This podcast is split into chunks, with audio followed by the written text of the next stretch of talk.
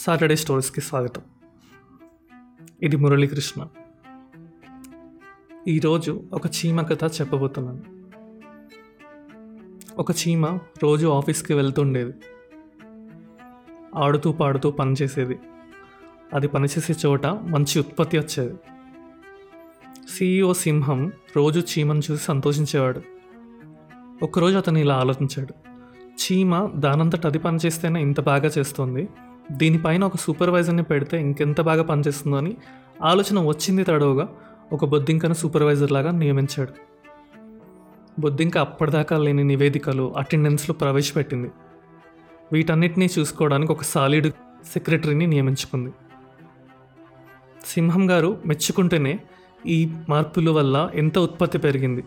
పని విధానానికి సంబంధించిన రిపోర్ట్లు వగైరా అడిగారు. ఇవన్నీ చేయడానికి పొద్దుంక ఒక కంప్యూటర్ని ఒక ప్రింటర్ని తెప్పించుకొని వాటిని ఆపరేట్ చేయడానికి ఒక ఈగని నియమించింది. మరోవైపు ఆడుతూ పాడుతూ పనిచేసే చీమ నీరసించడం మొదలుపెట్టింది. అది చేసే పనికి తోడు పై అధికారులతో మీటింగ్లు ఎప్పటికప్పుడు అందజేయవలసిన రిపోర్ట్లు దాని నెత్తి మీదకి వచ్చి పడ్డాయి. ఈలోగా బొద్దింక అధికారికి తోడు మరో మేనేజర్. వీళ్ళ హోదాకి తగిలినట్లు ఆఫీస్కి కొత్త హంగులు ఆర్భాటాలు మొదలైనాయి. క్రమంగా చీమకే కాదు ఆఫీస్లో ఎవరికీ పని పట్ల ఆసక్తి లేకుండా పోయింది. ఉత్పత్తి పడిపోయింది. సీఈఓ సింహం గారు ఈ సమస్యని పరిష్కరించే పనిని కన్సల్టెంట్ గుడ్లగుబ్బకి అప్పగించారు.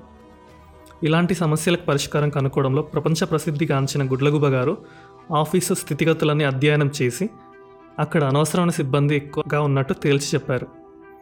వెంటనే సింహం బొద్దింక మీటింగ్లు పెట్టుకొని చాలా కాలం నుండి అలసత్వం ప్రదర్శిస్తున్న చీమని పనిలో నుండి తొలగించాలని తీర్మానించాయి. ఈ స్టోరీ నుంచి మీకేం అర్థమైంది?